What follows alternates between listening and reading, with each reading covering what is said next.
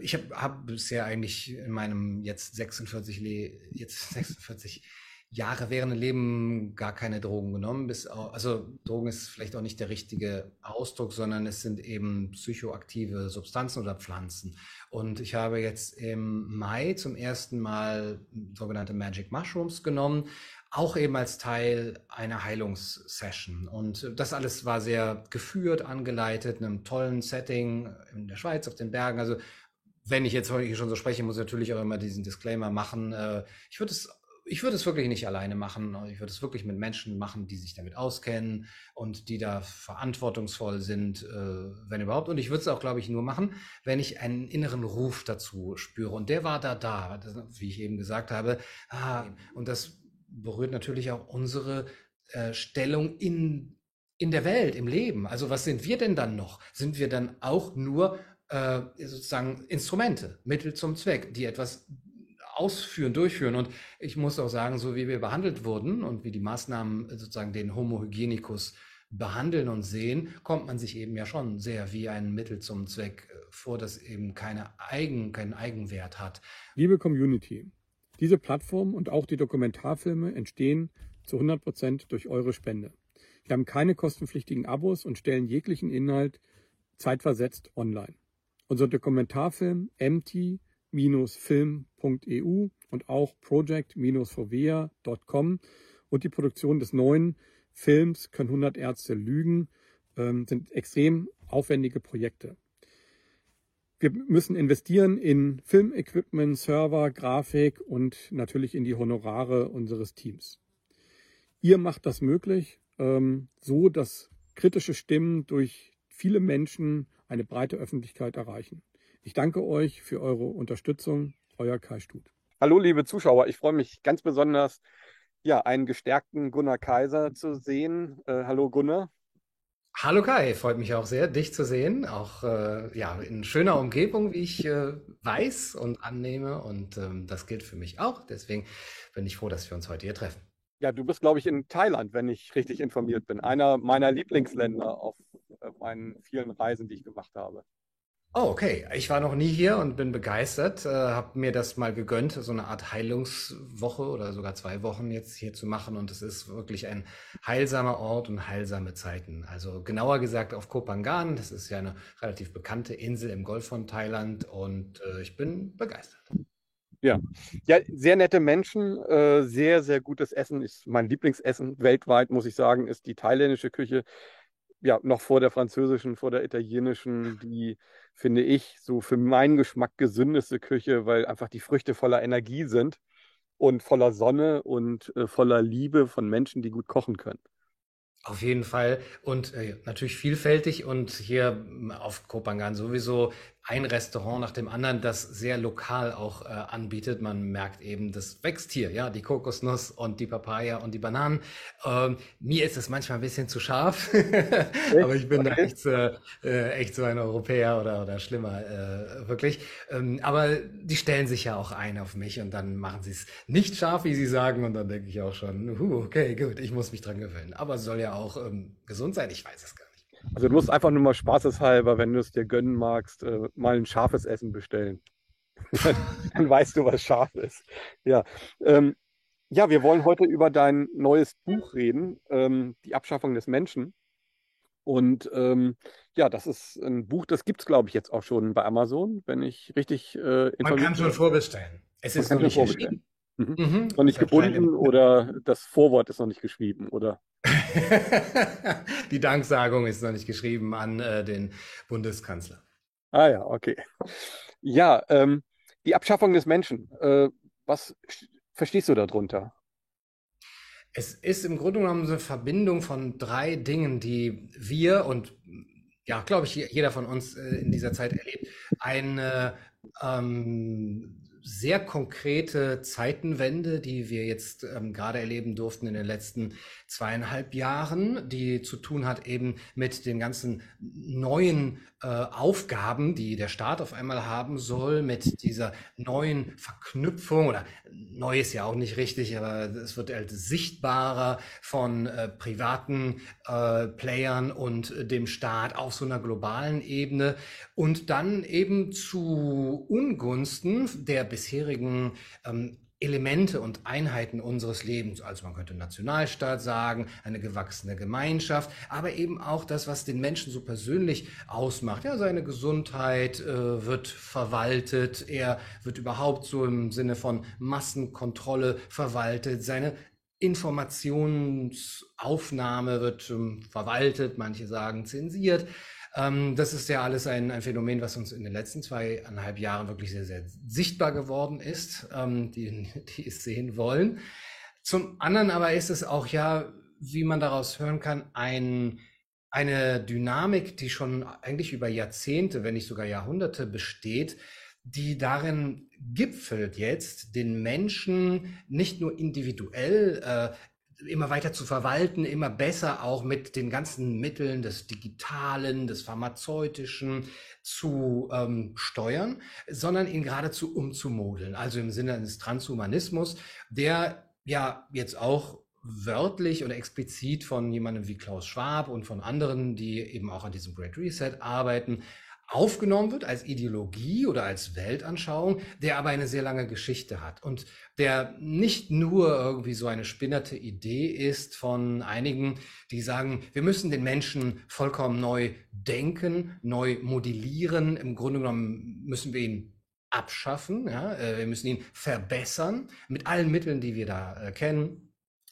sondern, also es ist nicht nur diese, diese ja, sehr eingeschränkte Bewegung unter anderem in der Philosophie, sondern es ist eine Bewegung, die, wie ich meine, aus dem gesamten Denken des westlichen Zeitraums, ja vielleicht seit der Aufklärung, vielleicht sogar seit der Renaissance kommt.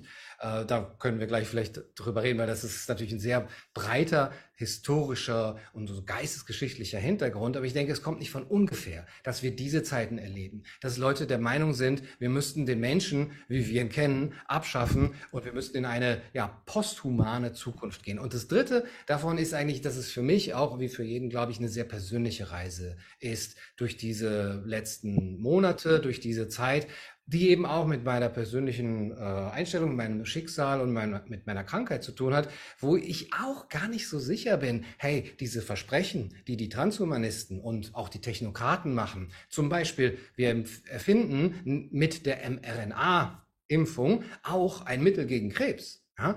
äh, hey, ähm, wie stehe ich denn jetzt dazu? Kann ich das einfach alles nur so ablehnen als etwas Utopistisches, als Spinnerei von Silicon Valley äh, Unternehmern, die natürlich nur Geld damit machen wollen? Oder muss ich nicht auch sagen, also es gibt ja schon Probleme auf der Erde und ich erlebe sie hautnah. Wäre es nicht schön, wenn man diese Technik und andere Techniken auch gut nutzen könnte? Und das ist sozusagen dieser Dreiklang in dieser Reise über die Abschaffung des Menschen. Du hast jetzt ein paar wichtige Themen angesprochen. Ich denke mal, wir haben ja auch ein ähnliches Schicksal. Also mit drei Jahren ähm, hatte ich ja auch eine schwere Krebserkrankung mit dreieinhalb. Ähm, da werden wir auf jeden Fall hinterher nochmal drauf zu sprechen kommen, ähm, weil ich glaube, das hat ganz, ganz viel damit zu tun von dem Thema äh, oder über das Thema, über das du natürlich auch das Buch geschrieben hast. Ähm, Aber vorweg, äh, du hast viele Interviews geführt in den letzten zwei Jahren. Du bist ja wirklich auch einer der Macher der kritischen Meinung. Und ähm, zum Beispiel mit dir. Erinnere ich mich noch sehr gut dran an das schöne Interview. Genau, das ist auch schon jetzt fast zwei Jahre her. Ähm, und hast du das Gefühl, so jetzt nach diesen zwei Jahren, ich meine, du hast ja jetzt auch eine schwere Zeit hinter dir, ähm, hast du das Gefühl, dass sich das Ganze sozusagen, ähm, ja, da, dass das Ganze ein Zufall ist oder ist das gesteuert? Also hast du das Gefühl, äh, wir sind zufällig in eine Corona-Krise geschlittert und ähm, diese Corona-Krise wurde einfach nur abgewehrt aus Panik und alles ist so entstanden, weil wir die, ja, weil es keine anderen Lösungen gab? Oder ist es eher, dass du sagst, nee, das ist alles geplant gewesen? Also es ist deutlich gesteuert auf jeden Fall. Das kann ich jetzt mit großem Bewusstsein und Selbstbewusstsein sagen. Planung ist ja nochmal eine Stufe höher, dass man sagt, wir erfinden ein Virus oder es gibt ja gar kein Virus und wir erfinden und sagen, es gäbe eins und, und so weiter und wir werden das genau dafür einsetzen. Da gibt es gewisse Hinweise für. Ich habe immer gesagt, man muss nicht unbedingt so weit gehen, weil es auch, das scheidet die Geister, das macht, es ist auch nicht unbedingt nötig, um zu verstehen, dass diese Dinge gesteuert werden. Denn man kann ja Dinge vorfinden, wie zum Beispiel Pandemien gibt, gibt es ja immer wieder mal. Und man kann bestimmte Dinge in der Welt vorfinden, die werden aber, und da ist, man muss ja nur zum Beispiel Paul Schreier lesen oder viele andere Bücher, die in der Zeit jetzt auch erschienen sind, die man ja nur mal lesen muss. Ja, sie sind da draußen und sie werden ja auch gekauft, Gott sei Dank, aber leider eben nur von einem kritischen Publikum, aber das ist dann halt so. Das muss man ja nur lesen, um zu verstehen, dass das von langer Hand, ja, jetzt sage ich geplant ist, also dass zumindest geplant ist, ähm, Krisen zu nutzen, um Dinge umzustellen, weil natürlich gesehen wird, dass viel an dem System, das bisher gelaufen ist, also sprich Geldsystem, Finanzsystem, Bankensystem, äh, zum Beispiel nicht mehr so gut äh, lief und beziehungsweise auf den Abgrund hinauslief und ähm, dass dort eben der große Cut kommen musste, die große Transformation, der Great Reset und davon wird ja auch nicht erst seit den letzten zwei Jahren gesprochen. Sie wechseln immer mal wieder die Begriffe dafür, aber der Inhalt ist eigentlich immer der gleiche. Es ist ähm, im Grunde genommen die Bewegung hin dann zu einem Globalismus, dass äh, mit der Annahme, dass diese Probleme, die dann als also die entweder da sind oder die aufgebauscht werden, dass die nur von einem transnationalen Gremium irgendwie ge, ähm, gelöst werden können, das natürlich dann aber auch irgendwie nicht mehr so richtig gewählt, das eigentlich gar keine demokratische Legitimierung mehr hat, das sehr viel mehr anfälliger ist für Bürokratie, für Korruption, für Machtmissbrauch und so weiter. Also das jetzt meine Kritik an, an dieser Stelle. Und das, dieser, diese Bewegung geht ja schon seit Jahrzehnten. Sie geht, wie man nachweisen kann, schon seit mindestens einem Jahrhundert, nämlich seit der Erfindung oder der Gründung der technokratischen Bewegung. Also das war tatsächlich sowas wie eine Partei oder eine Bewegung in den U S A, die letztendlich diese Blaupause auch schon geschrieben haben, wie man die Technokratie, also sprich, im Grunde genommen das Herrschen über Experten. Ähm, entweder sind in der Regierung wirkliche Experten, die dann sagen, wir müssen das tun, weil die Sachzwänge uns das so gebieten, oder die Regierungen berufen sich auf die Experten, die sie selber dann berufen haben. Das könnte man kurz als Technokratie dann eben äh, definieren, dass diese Technokratie, dieses technokratische Denken der Ausweg aus all unseren Problemen, zum Beispiel Klimawandel, Migration und so weiter, sein soll, weil alles andere halt ideologisch die Menschen zu sehr äh, spaltet. Ähm, klingt jetzt ein bisschen komisch, aber man kann sagen, die einen sind Kommunisten, die anderen sind Kapitalisten, die einen sind vielleicht mehr äh, äh, Theokraten und es gibt die verschiedensten Parteien und politischen Richtungen, aber die Technokratie, die sagt doch, wie es eigentlich gemacht werden soll. Da kommt dann nämlich zum Beispiel, sorry für den Exkurs, aber ein äh, Christian Drosten daher und kann einfach sagen, ja, wir müssen das machen, das Virus zwingt uns dazu. Und wer würde, außer Virenleugner natürlich, äh, das bestreiten, wenn das ist ja sozusagen die Macht des Faktischen und da kann man nicht sagen, ja, wenn du Kommunist bist, dann musst du das glauben oder wenn du Kapitalist bist, musst du so glauben, sondern ja, das, das, da müssen wir uns einfach beugen und die Wissenschaftler sind eben die Hohepriester, die das verkünden und das ist eine unglaublich starke Ideologie, mit der man Macht ausüben kann und die, diese wird, ähm, das ist glaube ich für alle sichtbar, durchgezogen und da, die Ereignisse der letzten Jahr, zwei Jahre werden dazu verwendet, um diese Schritte eben noch schneller zu setzen. Lass uns mal chronologisch anfangen. Du hast schon äh, die Renaissance angesprochen, also schon ein paar Jahrhunderte her. Ähm, vielleicht äh, aus meiner Sicht sollte man anfangen äh, bei der Hexenverbrennung und äh, bei in der Zeit, in der ähm, nämlich äh, das Naturwissen, die Verbundenheit mit der Welt, die Verbundenheit mit der Intuition eigentlich schon im Grunde für die Menschheit äh, zerstört worden ist ähm, und da eigentlich auch die Konditionierung der Menschheit angefangen hat. Ähm, glaubst du, dass wir ähm, konditioniert sind und wann fing das aus deiner Sicht halt an? Du hast ja die Renaissance schon angesprochen. Ja, das finde ich ein super interessantes Thema und man kann, glaube ich, immer weiter zurückgehen und findet äh, gar keinen richtigen Punkt. Man könnte auch sagen, mit Sokrates hat das angefangen. Also letztendlich diesen, ja, dann doch sehr lebensfremden Zweifel, ja, den die Philosophie sich ja auch äh, auf die Fahne schreibt, Zweifel äh, an dem, was doch eigentlich für uns alle fühlbar ist. Also da kommt jetzt sozusagen diese Ratio daher und ist eigentlich nur ein kleiner Teil des Menschen bisher gewesen in seinen ganzen Lebensvollzügen und eigentlich, also wir brauchen den schon, so wer wäre ich, das jetzt eben klein zu reden, aber wenn so ein kleiner Teil, das gilt ja für alles, auch Krebsthematik, ne? Wenn der die Herrschaft über das ganze System beansprucht auf einmal, dann kann es nur schief gehen. Und da könnte man fast diese Metapher der Ratio als Krebsgeschwür auch wieder an, anwenden. Ich mache das nicht gerne, beziehungsweise ich bin immer hellhörig, wenn man sagt, der Mensch sei das Krebsgeschwür der Erde, aber das wäre ein anderes Thema. Aber diese Ratio, die sich ja sozusagen usurpiert, die Macht an sich reißt, Ähm, auch im, im, im Alltagsleben des Menschen, man kann es auch bei Paulus dann zum Beispiel sehen, also man kann es mit dem Christentum verbinden, aber auf jeden Fall ist es, wie du sagst, eine ähm, Abspaltung des Naturhaften und auch eine Hierarchisierung. Also man macht einen Dualismus auf und ähm, der ist älter, würde ich sagen, als das Mittelalter, aber er hat, glaube ich, auch vor allem... Ja, Hexenverbrennung ist ein Zeichen davon, aber auch in der Renaissance mit ähm, vor allem den, je, den, den, den Philosophien der Wissen ist Macht äh, Erkenntnis, ja? Also mit, mit diesen Philosophien zu tun, wo ähm, zum Beispiel Francis Bacon dieses Wort geprägt hat oder äh, andere wie Galileo Galilei oder Leonardo da Vinci natürlich auch sich die Natur über das Wissen angeeignet haben. Also Wissen über die Natur war identisch für diese Menschen mit Herrschaft über die Natur. Und zwar Herrschaft im Sinne von verändern. Also nicht mehr so sehr nutzen und das Aneignen zu, zu den eigenen Zwecken, dass man gesund leben kann, also was man vorfindet, sondern selber zu produzieren nach den Gesetzen der Natur, die man dann überall sieht, die man denen abguckt. Ah, guck mal, da haben wir so Hebelgesetze zum Beispiel, das können wir jetzt auch nutzen. Und wir über dieses Wissen erlangen wir dann die Macht auch über die Natur.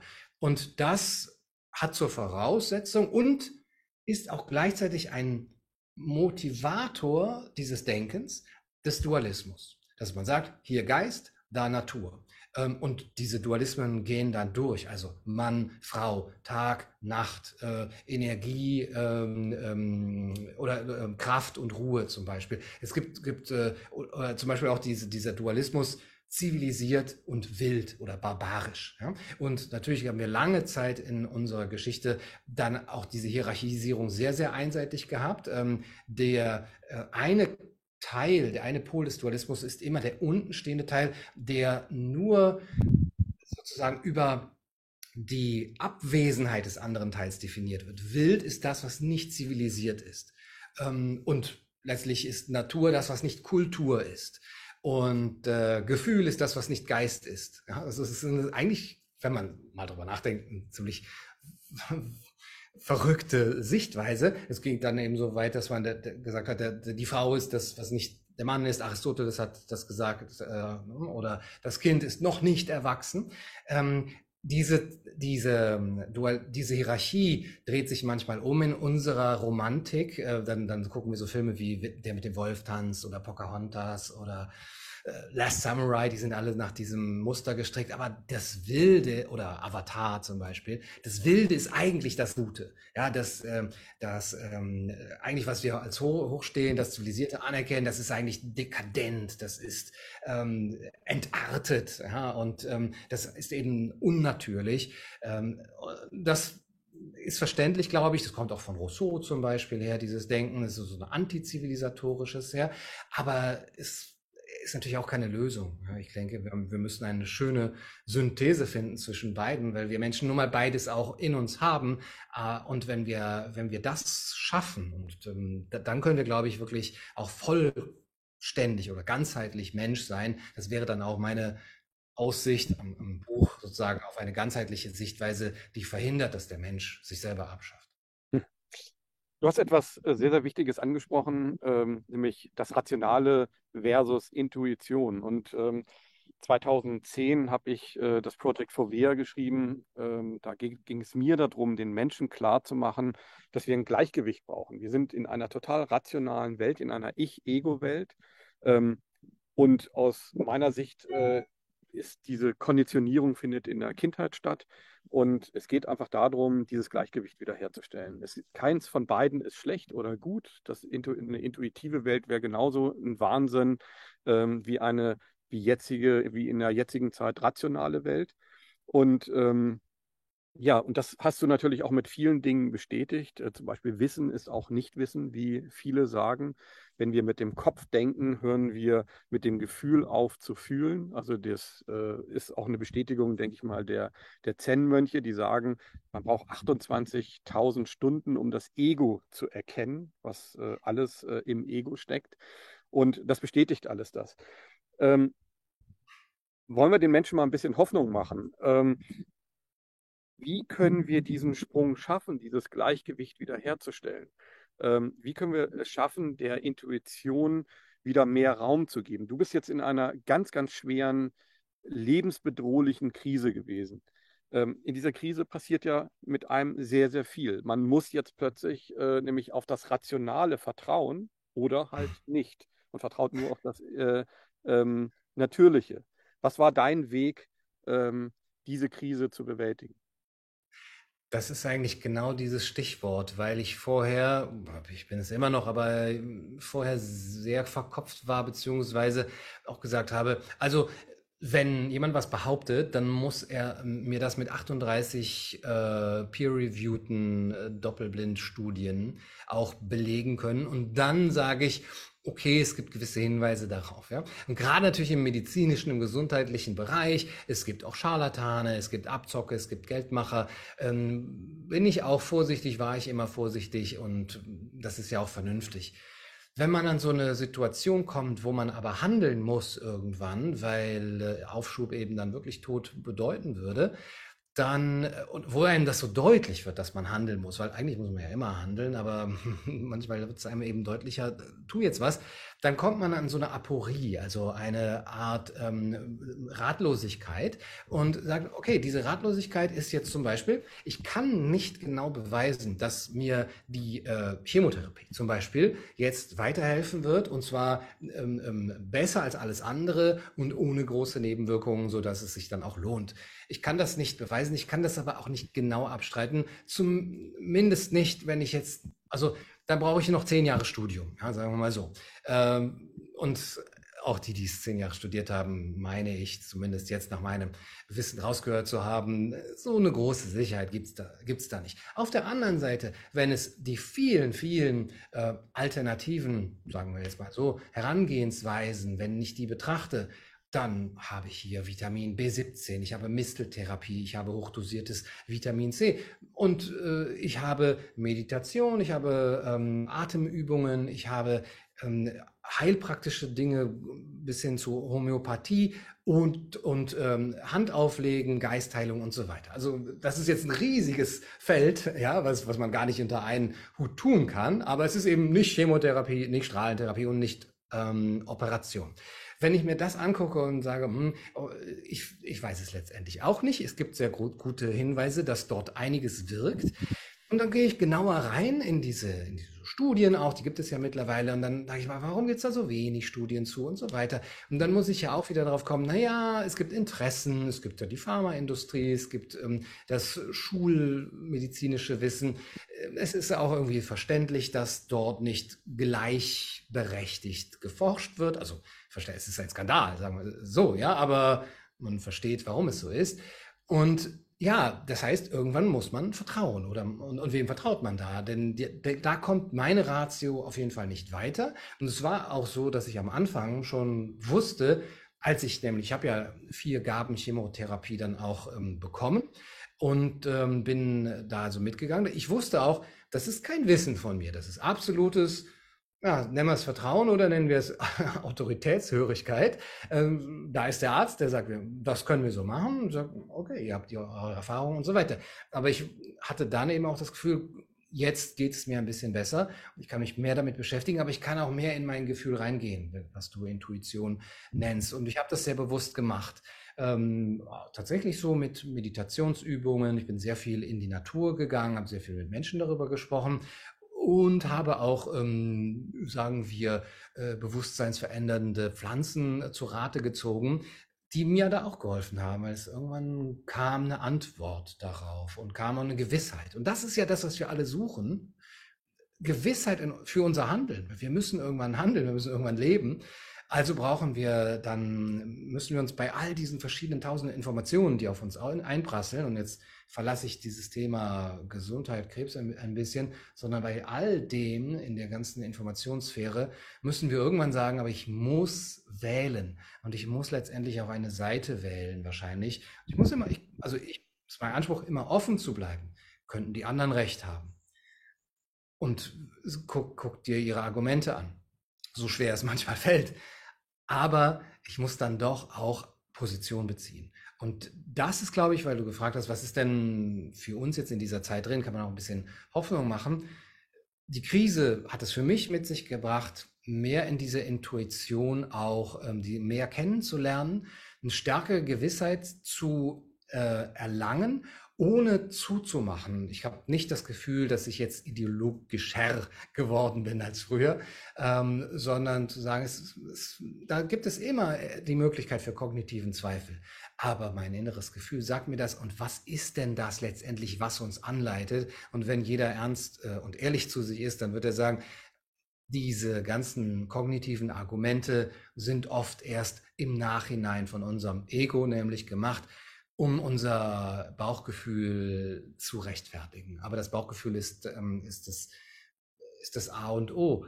Und da kommt es ja, das kommt ja nicht von, un, beziehungsweise es kommt von ungefähr. Es spiegelt sehr viel wider deine Erziehung, dein Aufwachsen, das Milieu und ähm, deinen Charakter.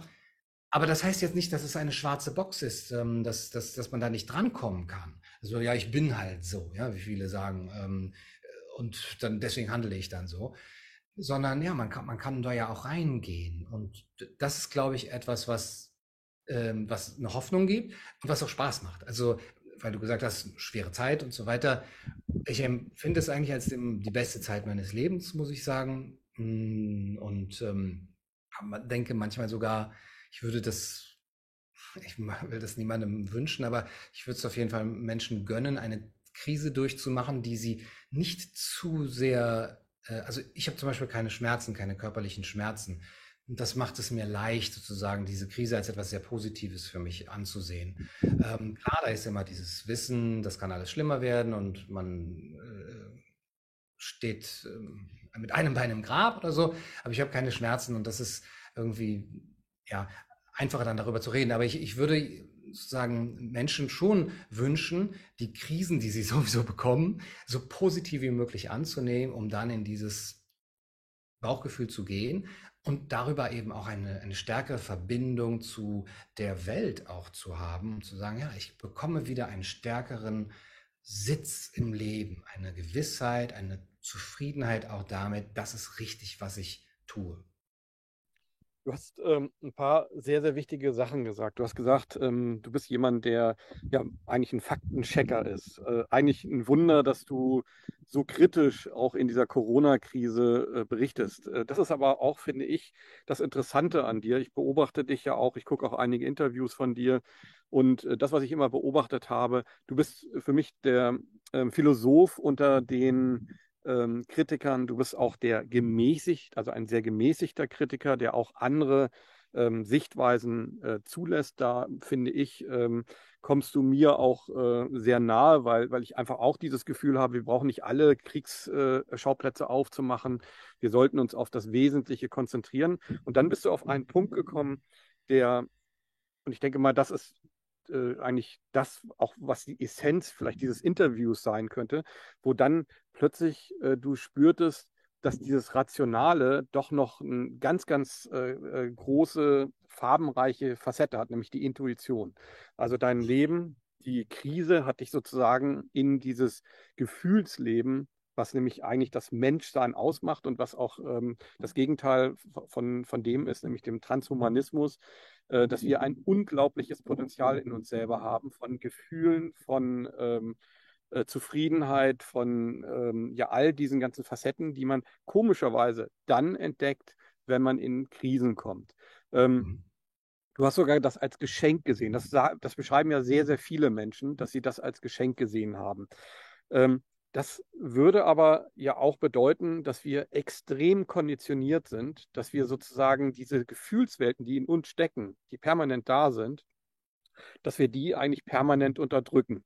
Ich habe das vielleicht ganz kurz, um das vielleicht nochmal wichtig zu beschreiben, das Project Fovea beschreibt ja die Sicht eines Fotografen, ähm, der sich philosophisch Gedanken gemacht hat, was das Auge eigentlich sieht. Und ich habe halt in der Welt immer gesehen, dass ich, ähm, dass viele Menschen in einer Lüge leben und oder in einer Ignoranz. Äh, deswegen ja auch die Ignorance Pull the Trigger Kampagne. Aber das ist nochmal eine andere Geschichte. Kommen wir einfach auf die, auf das Project, Project Fovea. Und zwar äh, das Auge, wenn ich dich jetzt angucke, ähm, könnte dich nicht sehen. Es ähm, fliegt sozusagen das Licht auf die Fovea Centralis. Aber das Gehirn braucht dafür alles, was wir im Leben erlebt haben, was nämlich gespeichert ist. Also jede Millisekunde, die wir erlebt haben, ist gespeichert. Und die ist für das Auge abrufbar. Das heißt, das stellt das Rationale dar. Ähm, und dann gibt es etwas, ohne dem wir auch nicht gucken könnten. Ähm, das ist nämlich, äh, oder wo wir keinen Blick hätten, das ist die Intuition. In jedem Augenblick des Lebens braucht das Auge die Intuition. Das heißt also, im Grunde genommen haben wir eigentlich eine Blaupause, wie das Leben funktioniert. Ähm, was hat das mit dir als Menschen gemacht? Also du hast jetzt äh, die, das Äußere beschrieben, wie du deine ähm, Krankheit versuchst zu besiegen. Aber was hat es mit dir als Mensch im Herzen äh, verursacht? Das finde ich eine sehr schöne, das ist ja nicht mal eine Metapher, aber eben eine Vergleichsmöglichkeit, das mit dem Auge. Und ich glaube, unser ganzes Wahrnehmungssystem ist ja so gestaltet. Und ich habe das für mich gemerkt, es ist ja nicht nur so, dass du dann vielleicht mal eine Stunde meditierst und dann mal so in dein Gefühl gehst, sondern du bist ja eigentlich jetzt auch jederzeit im Gefühl. Es ist nur manchmal das... Der, das Gehirn dir vorspiegelt, ähm, das wäre nicht so. Ähm, das überlappt das sozusagen ein bisschen. Und ähm, du handelst bzw. nimmst wahr, schon auf dieser Ebene, immer eben mit dieser Intuition und hast darüber eben auch eine große Macht eigentlich. Ähm, eine Macht nämlich zu entscheiden. Also das ist ja auch zum Beispiel von Daniel Kahneman und, und weiteren auch untersucht worden und, und beschrieben worden, wie unser Wahrnehmungssystem und Denksystem sich, sich aufteilen lässt in etwas, ja, was, was er schnelles Denken, langsames Denken nennt, oder bei Malcolm Gladwell, dass wir so über diesen Blink of an Eye, ne, eigentlich schon eine Erkenntnis haben. Und das jetzt wieder habe ich versucht oder versuche ich immer noch konkret bei mir umzusetzen, dass ich das jeder Moment mich zurückruft auf dieses, ähm, auf diesen Blink of an Eye, auf dieses nicht nur Bauchgefühl, sondern de, der erste Impuls. Und zwar ähm, bei zum Beispiel einem Wort. Ähm, vielleicht ist mir ja nochmal erlaubt, diese psychedelischen Substanzen hier ähm, heranzuziehen, weil... Ich, ich muss gerade lachen, weil, weil das passt so gar nicht zu dir, aber... Ähm, Das ist, das freut mich, das ist bitte, äh, ich, ich kann mir schon wieder vorstellen, was unsere Kritiker äh, da so äh, ja, ne, unsere Posts schreiben. Also ich kann es gerne ein bisschen konkreter machen, dass es nicht so, ähm, so, so vage da nebulös bleibt. Ich habe hab bisher eigentlich in meinem jetzt sechsundvierzig, Le jetzt sechsundvierzig Jahre während Leben gar keine Drogen genommen, bis auch, also Drogen ist vielleicht auch nicht der richtige Ausdruck, sondern es sind eben psychoaktive Substanzen oder Pflanzen. Und ich habe jetzt im Mai zum ersten Mal sogenannte Magic Mushrooms genommen, auch eben als Teil einer Heilungssession. Und das alles war sehr geführt, angeleitet, in einem tollen Setting in der Schweiz, auf den Bergen. Also wenn ich jetzt heute schon so spreche, muss ich natürlich auch immer diesen Disclaimer machen. Ich würde es Ich würde es wirklich nicht alleine machen. Ich würde es wirklich mit Menschen machen, die sich damit auskennen und die da verantwortungsvoll sind, wenn überhaupt. Und ich würde es auch, glaube ich, nur machen, wenn ich einen inneren Ruf dazu spüre. Und der war da, da, wie ich eben gesagt habe, ah, das muss da noch irgendwas sein, ja. Äh, zum Beispiel spricht man ja so, Aldous Huxley, von den Pforten der Wahrnehmung. Unsere Wahrnehmung ist so gefiltert, ne? Und eben ja das Auge macht das ja auch, beziehungsweise der, die, das, das, der Bereich im Gehirn, das das verarbeitet, das filtert ja viele Dinge raus. Und ähm, es gibt aber Zustände, und die sind nicht nur durch, durch solche Pflanzen auch anders zu erreichen, äh, indem diese Pforten geöffnet werden, indem diese Filter gereinigt werden. Und dann kommt auf einmal mehr, und es kommt eben auch ein Gefühlscharakter. Ich habe keinen besseren Begriff jetzt dafür rein, den man ja eh immer hat. Also wenn ich eine Farbe sehe, eine Form sehe, dann, dann, dann ist da ja noch viel mehr, als ich jetzt sage, ah, das ist eine Tür, ja, ich erkenne dort eine Tür, sondern diese ganzen Assoziationen, und wie du gesagt hast, ich verbinde das eben mit meinen Erinnerungen. Also wir, wir sind auf einer ganz anderen Ebene, schwingt das ja auch noch, das blenden wir aus. Aber über diese Erfahrung merkte ich, wie stark eben äh, bestimmte Eindrücke, Wahrnehmungen, aber auch Worte mich in Schwingung versetzen. Und ich nehme an, dass das immer so ist, nur dass ich es halt nicht merke. Ganz konkret, ich hatte dann, ich habe nur das Wort Freundlichkeit gedacht. Und es hat so einen starken Einfluss auf mich. Ich habe es gespürt, dieses Wort. Und dann habe ich ein anderes Wort gedacht, und, und ich habe das gespürt. Das heißt, da, diese Schwingung ist auf einmal spürbar, die ja immer da ist. Ähm, genau. Und das versuche ich zu integrieren in mein Leben, dass ich denke, wenn ich bestimmte Wörter sage, wenn ich bestimmte Wörter bewusster aufnehme, oder wenn ich ähm, auch mit, mit bestimmten Menschen zu tun habe, bestimmte Erlebnisse mache, wenn ich in die Natur gehe, versetzt mich das in diese Schwingung, und ich kann dann auch besser, ähm, ich, kann, ich bin dann in einem Zustand, der mir diese Gewissheit erlaubt, die ich eigentlich immer suche. Also wie, wie kann ich leben? Wie kann ich auch aus der Gewissheit reden? Denn wenn du sagst, und noch dieses ganz kurz, ich bin mehr so der Gemäßigte und, und um, lasse auch natürlich die andere Seite gerne zu Wort kommen. Also das ist sowieso immer mein Bestreben gewesen. Das muss man ja leider sagen, dass es von der anderen Seite nicht so oft angenommen wurde. Diese ganzen Einladungen, die nicht nur ich, sondern du oder Fair Talk, Jens Lehrich und wer nicht alles immer wieder ausgesprochen hat, dass die ja kaum angenommen wurden. Aber ähm, das bedeutet ja für mich auch immer, kognitiv die andere Seite einnehmen zu wollen. Ja, ähm, das ist ja auch eine Übung, und es ist auch sehr wichtig, gerade in der Philosophie, ähm, argumentativ sich in den anderen hineinzuversetzen. Das macht aber einen auch teilweise kaputt, habe ich gemerkt. Also dieses dauernde Zweifeln, könnten die anderen recht haben? Stimmt es, was ich hier recherchiere? Äh, ist, ist meine Sicht übertrieben? Man kann nicht die ganze Zeit aus diesem inneren Zweifel leben. Der hat mich teilweise auch kaputt gemacht. Und jetzt zu merken, ich kann in jedem Moment ähm, wieder reingehen und es üben. Ähm, zum Beispiel in der Kinesi- Kinesiologie. Es hat man ja auch diesen Effekt. Dein Körper sagt dir schon, was richtig ist. Ja, und wenn, wenn d- d- das erste Gefühl, dein Körper sagt es dir. Und geh dann, geh dann weiter, verstärk das. Das hat, ist dabei, mich zu verändern. Ich habe irgendwie das Gefühl, ähm, dass dieses Gespräch ein wahnsinniger Hoffnungsträger für die Zukunft sein kann. Wir haben ja angefangen, über Transhumanismus zu reden. Ich will das Ganze vielleicht mal auch auf die Spitze treiben. Ähm, ähm, der Facebook-Gründer ähm, äh, Zuckerberg hat gesagt, in zehn Jahren spätestens werden wir nicht mehr auseinanderhalten können, ob wir in einer realen oder in einer transhumanistischen Welt leben. Das ist sein Traum, da arbeitet er dran. Und äh, da wird mit Hochdruck dran geforscht, dass das tatsächlich so sein wird. Du beschreibst eine Welt, die eigentlich ähm, ja, für jeden Menschen eigentlich der, das Horrorszenario schlechthin ist. Und äh, uns verbindet ja diese, ähm, diese Situation, in einer Lebenskrise zu sein, die uns praktisch fordert, ähm, neue Visionen zu eröffnen, und zwar für uns selber.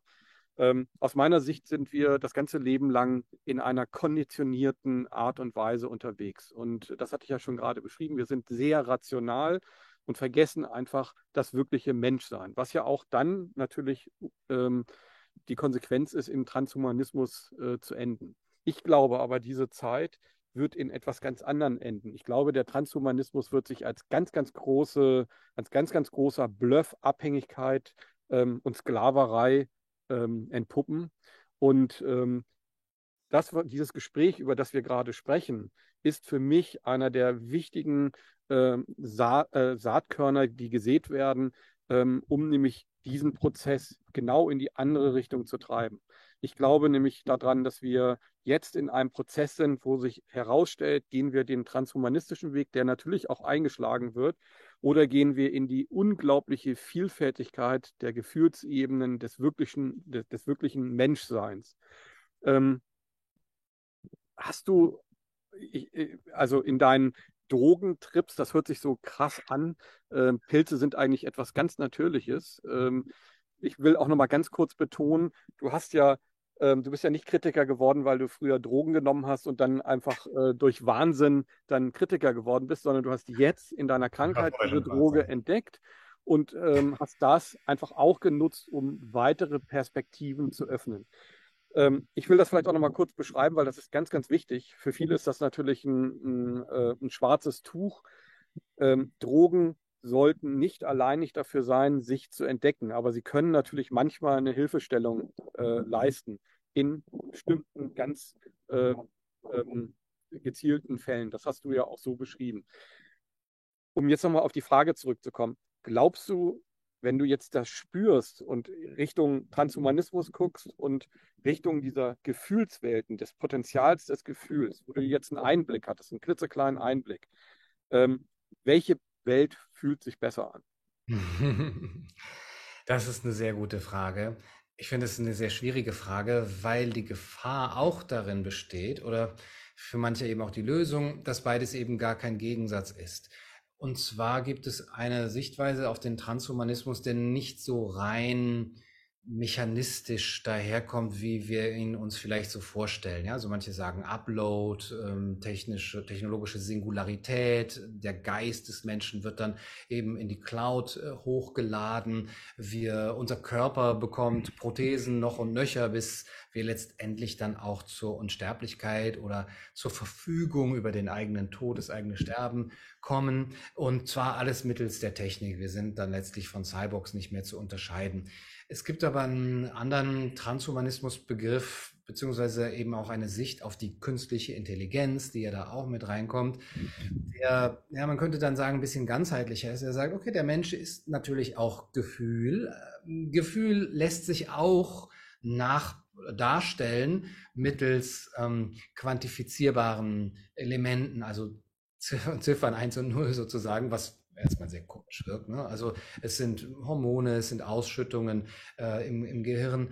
Ähm, das heißt, wenn wir diese Gefühle nachbilden können, beziehungsweise wenn wir jemandem ein gutes Gefühl geben können, dann auch noch, wer soll denn dagegen sein? Also wenn das doch unser Ziel ist, dass wir mit mehr Gefühl, was immer das heißt, durchs Leben gehen und es ein Molekül gibt, das das eben bewerkstelligt, warum sollen wir dieses Molekül den Menschen nicht zur Verfügung stellen? Und da kommt eben auch diese, ja, schon so ein bisschen hinterhältige Verbindung zwischen diesen Drogentrips, ja, und, und diesen Substanzen mit den, ja, sagen wir mal, mit dieser Silicon Valley-Ideologie einher. Also es gibt ja zum Beispiel dieses Burning Man Festival, da sagt man, da sind auch immer ganz viele Transhumanisten und die, äh, die hacken ihren eigenen Körper, aber eben nicht nur, dass sie so eine Smartwatch haben, die ihnen sagt, so jetzt musst du schlafen und noch eine Banane essen oder sowas, sondern indem sie eben auch auf die,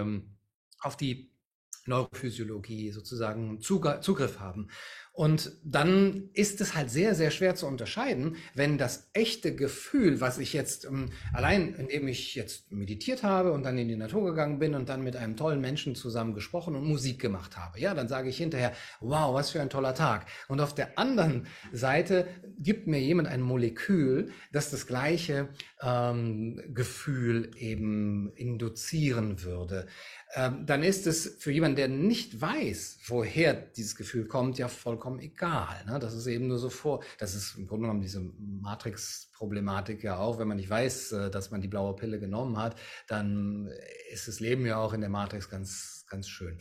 Das Problem stellt sich ja dann nur für diejenigen wie uns jetzt, die, denen das einigermaßen bewusst wird, dass der Zug dahin fährt, in diese Richtung, und dass wir eigentlich teilweise sogar die gleiche, ähm, die gleichen Wunschvorstellungen haben. Zumindest wie diejenigen das sagen. Ja, wir wollen den Menschen glücklicher machen, wir wollen, dass er von Krankheiten frei ist und ähm, dass er äh, nicht diese...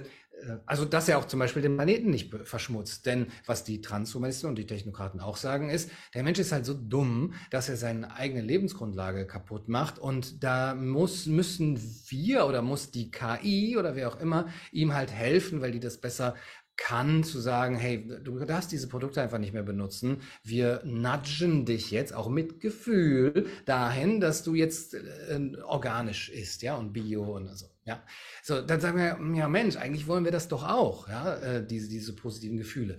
Und deswegen, äh, posit- positive Zukunft ähm, mit Gefühl. Und deswegen ist es für uns jetzt so schwer, wie ich finde, einfach nur zu sagen, beziehungsweise das wäre eine zu einfache Lösung, das ist alles böse und das ähm, ist, das führt nicht zu dem Ziel, ja, das könnte man vielleicht sagen, aber nicht, dass das alles böse ist, sondern wie können wir, und jetzt kommt's, unsere Freiheit und unsere Würde dabei behalten? Denn was, glaube ich, jetzt vielen Zuschauern und dir auch natürlich im Hinterkopf und mir auch schwebt, wenn wir einfach nur ein Molekül bekommen und Hormone versetzt bekommen, die uns ja eigentlich dann vorspiegeln, unser tolles Gefühl, das wir haben, hätte einen Grund, der in der Realität verankert ist. Also ich habe Musik gemacht, mit jemandem ein tolles Gespräch geführt und ich, ich habe bewusst Liebe ausgeschüttet, dann ist das doch entwürdigend. Ja, das ist, dann sind wir doch nicht mehr frei. Und das wollen, diese alte, traditionelle Sicht auf den Menschen wollen wir immer noch äh, hervorheben, dass diese Entscheidung bewusst und würdevoll sein muss. Und da, meine ich, gibt es keinen anderen Ausweg als einen spirituellen Blick auf den Menschen, der den Menschen eben nicht nur reduziert auf Einsen und Nullen oder auf Hormone, auf Neurophysiologie, die ja alle die materielle, Grund, die materielle Seite unserer Existenz sind, sondern dass da noch etwas Höheres ist, sprich eine Seele, die auch in etwas Höherem eben gründet, sprich Gott oder eben, wie man das nennen möchte. Und nur über diese Vorstellung kann man, glaube ich, sagen, wir dürfen nicht den, äh, äh, diese Würde, die uns eben mit diesem Begriff Seele auch ja erst kommt, die dürfen wir nicht vergessen, weil wir dann eben keine echten Menschen mehr sind. Wir haben dann zwar ja vielleicht eine saubere, aufgeräumte Plastikwelt mit tollen Gefühlen dazu, aber es ist dann halt diese schöne neue Welt, von der auch Aldous Huxley spricht. Ich sehe das äh, viel, viel skeptischer als du, ähm, äh, weil ich einfach aus meiner Sicht äh, das Gefühl habe, da waren wir ja und haben das ja auch vorhin so ein bisschen analysiert, was du ja auch in dem Buch beschreibst, ähm, dass dieser Transhumanismus schon über viele Jahrhunderte eigentlich ähm, propagiert wird. Also dass äh, die, die Erhebung des Menschen über die Wissenschaft, über die Natur.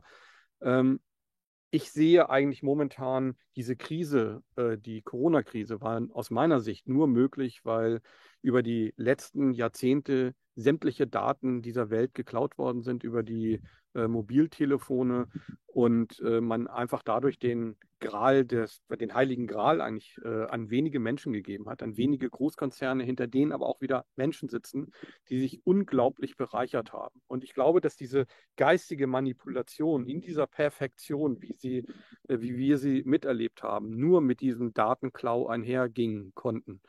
Ähm, von daher bin ich sehr skeptisch, was den Transhumanismus angeht, dass er für die Welt überhaupt etwas bringt im klassischen Sinne. Ich bin zwar auch nicht der Verfechter ähm, äh, der absoluten ähm, Natur, also des, des Naturvolkes, dass wir wieder zurückgehen, dass wir sozusagen alles wieder abschaffen, aber ich bin der Meinung, dass wir es ganz, ganz gering äh, ko- ähm, konsumieren sollten. Und ähm, jetzt möchte ich da vielleicht auch ein Beispiel geben. Du bist in Thailand und ich habe äh, eine Recherche gemacht in Nepal und in Indien und auch in Thailand äh, über Produktionsfirmen, ähm, die in, in, also die Fashion herstellen oder anderes, ähm, um einfach die Produktionsbedingungen mir anzugucken. Und die Menschen, ähm, die, diese unglaubliche Sklaverei, Ausnutzung des Humankapitals, aber auch der Natur und der Umweltverschmutzung, das sind diejenigen, die jetzt nämlich genau diese, diesen, diese bessere, saubere Welt propagieren. Ich traue Nein, diesen Menschen nicht. Befürchte und, ich. Bitte? Diese Firma wahrscheinlich.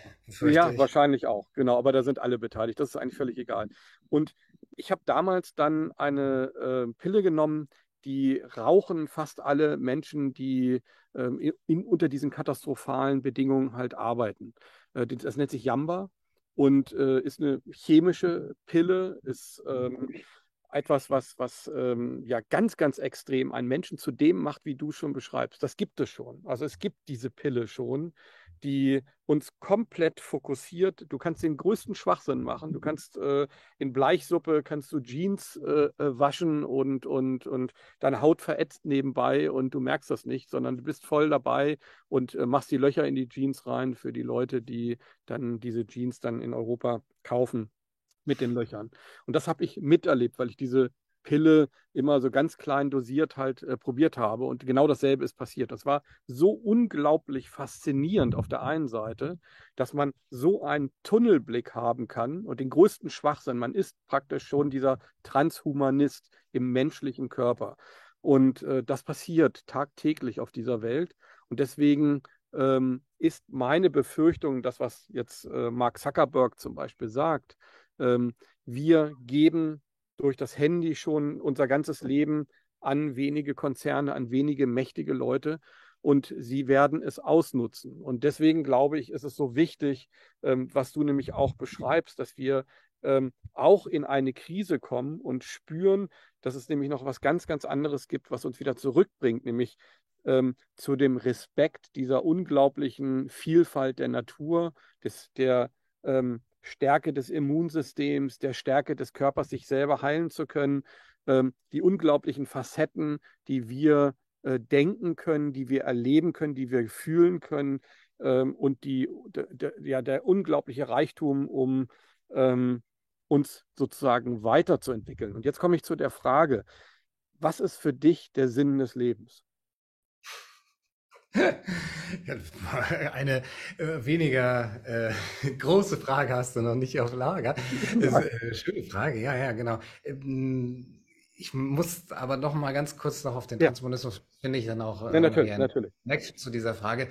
Ähm, also ich gebe dir auf jeden Fall recht, wobei natürlich auch die Daten nicht nur geklaut wurden, sondern eben von vielen, von eigentlich sehr, sehr vielen Menschen ja auch freiwillig gegeben wurden und dass sie natürlich verwendet werden, nicht zu unserem Besten äh, meistens und dass damit sehr, sehr viel Geldmache involviert ist. Ähm, ich muss be, ähm, zu bedenken geben, dass ich mich bei der Philosophie des Transhumanismus auf die Philosophen tatsächlich beziehe, die darüber Bücher schreiben. Ja, das sind solche Leute wie Nick Bostrom, Ray Kurzweil und die teilweise auch Verbindungen haben mit Google zum Beispiel und mit diesen Unternehmen und diese Ideologie oder Weltanschauung wird auch dann von vielen Köpfen dieser Bewegung auch übernommen. Aber ich würde einem Mark Zuckerberg da keine philosophischen äh, sozusagen Studien unterstellen wollen, sondern das, das, was dort passiert, ist etwas, was aus einer Dynamik passiert, die man kapitalistisch nennen könnte, oder mit Silicon Valley-Ideologie und so weiter passieren könnte. Und das spielt da mit rein, beziehungsweise die nehmen das dann gerne auf, wenn es dann so einen schönen Schein bekommt, wie wenn jemand wie Nick Bostrom äh, schreibt, wir werden alle super intelligent sein. Ja? Und das ist auch der einzige Ausweg äh, gegen die künstliche Intelligenz, dass wir Menschen uns auch wieder intelligenter machen, weil wir sonst nämlich von der künstlichen Intelligenz übernommen werden. Und das wollen wir ja auch nicht und so weiter. Aber ich be- beziehe mich mehr auf das, was die Leute wirklich sagen. Ähm, das ist eben jetzt weder besser noch schlechter, meine ich, als zu gucken, was machen Zuckerberg und Co. Das ist ein anderer Blickwinkel. Und ich nehme die Worte ernst, die die sagen und, und überlege, kann das wirklich sein? Was ist denn dran an den Versprechungen? Und ähm, dann will ich das nicht einfach so zur Seite wischen und zu sagen, ja, aber Facebook hat ja oder in äh, es gibt, gibt schlechte, schlimme ähm, Bedingungen, denn die sagen dann wieder natürlich, würde Zuckerberg sagen, ja, aber in meinem Metaverse gibt es ja gar keine Hosen mehr, die man tragen muss, also muss die auch niemand mehr produzieren und dann haben wir diese ganze Problematik halt nicht. Das ist ja nur, weil ihr eben auf dieser drei D Welt ja alle noch irgendwie Status haben wollt und so weiter. Guckt mich an in meinem Schlabber-T-Shirt, würde Mark Zuckerberg sagen, dann haben wir das nicht. Ja? Und ein Ray Kurzweil oder Nick Bostrom würden sagen, ähm, wir versuchen ja eben genau zu verhindern, dass die Menschen Drogen nehmen müssen, die sie von allem abstumpfen, sondern wir wollen ihnen solche Glücksdrogen nehmen, die, die, die sie eben sozusagen freier machen in dem, weil sie diese Arbeit auch gar nicht mehr verrichten müssen, weil es keine Nachfrage danach gibt und diese Nachfrage gibt es dann nicht mehr, wenn die Leute aufhören, so dumm zu sein, nur nach ihrem Status zu gucken, ich will zerrissene Jeans, ich will nach Thailand in Urlaub fliegen und solche Sachen, äh, dann wird es ja, ne, das ist ja eine Kette, die werden ja nicht einfach nur unterdrückt, sondern wir durch unser Produ äh, Konsumverhalten äh, befördern das ja, ähm, diese Arbeitsverhältnisse. Und dieses Konsumverhalten ändern wir aber nicht, sagen die Transhumanisten, wenn wir ähm, so weitermachen, beziehungsweise wenn wir den Menschen diese Freiheit geben. So, und jetzt ist, also deswegen, wir müssen sie ein bisschen steuern, ja, also mit, mit, mit künstlicher Intelligenz und was es da so alles gibt. Und dann haben, so, und dieses Argument muss man ernst nehmen, finde ich, weil, ja, okay, ist da was drin, dann gucken wir unsere Welt an. Ich muss sagen, dass ich zum Beispiel... Ich gebe es ja zu, obwohl ich versuche auch so Digital, Digital Detox zu machen, wenn ich hier in einem fremden Land bin und ich orientiere mich über die Bewertungen, die Google mir gibt für, sagen wir, ein Yoga-Zentrum oder eine, ähm, ein, ein Restaurant, dann äh, ist das schon K I. Da ist sehr viel Algorithmus auf jeden Fall mit drin und das wird auch so weiter, weitergehen. Und es sind bisher immer gute Erlebnisse gewesen, weil auch diese, diese, diese dieses Interface ja weiß, was ich mag. Ja? Und das, das ist gemein. Ja? Die, die, die, die wissen, ich war da beim letzten Mal und anderen, denen das gefallen hat, hat auch das gefallen. Geh da hin und dann kannst du es auch noch bewerten, ob diese Empfehlung gut war. Und dann muss ich sagen, huh, mein Tag war gut und ich habe bei diesem Tag fünfmal auf die Bewertungen von Google vertraut. Ja? Äh, bisschen ungutes Gefühl ist das schon, weil wie frei war ich denn dann noch? So, und jetzt vielleicht, um das mit dieser Frage zu verbinden, was ist der Sinn des Lebens? Also, das kann man jetzt natürlich nicht, also ich kann es nicht beantworten, ähm, aber er hat natürlich mit dieser Freiheit zu tun und deswegen wehre ich mich ja eben auch dagegen. Ich versuche das ernst zu nehmen, dieses Glücksversprechen, und versuche aber auf der anderen Seite zu überlegen, was verlieren wir, wenn wir die Freiheit verlieren? Und ähm, ist, sind das tatsächlich äh, Gegensätze? Ja? Dass man sagt, wir können den Menschen in dieser Massengesellschaft auch nur glücklich, gesund und nachhaltig leben lassen, wenn wir ihn unfrei machen, also wenn wir ihn nudgen, wenn wir ihn durch Algorithmen sein Leben bestimmen.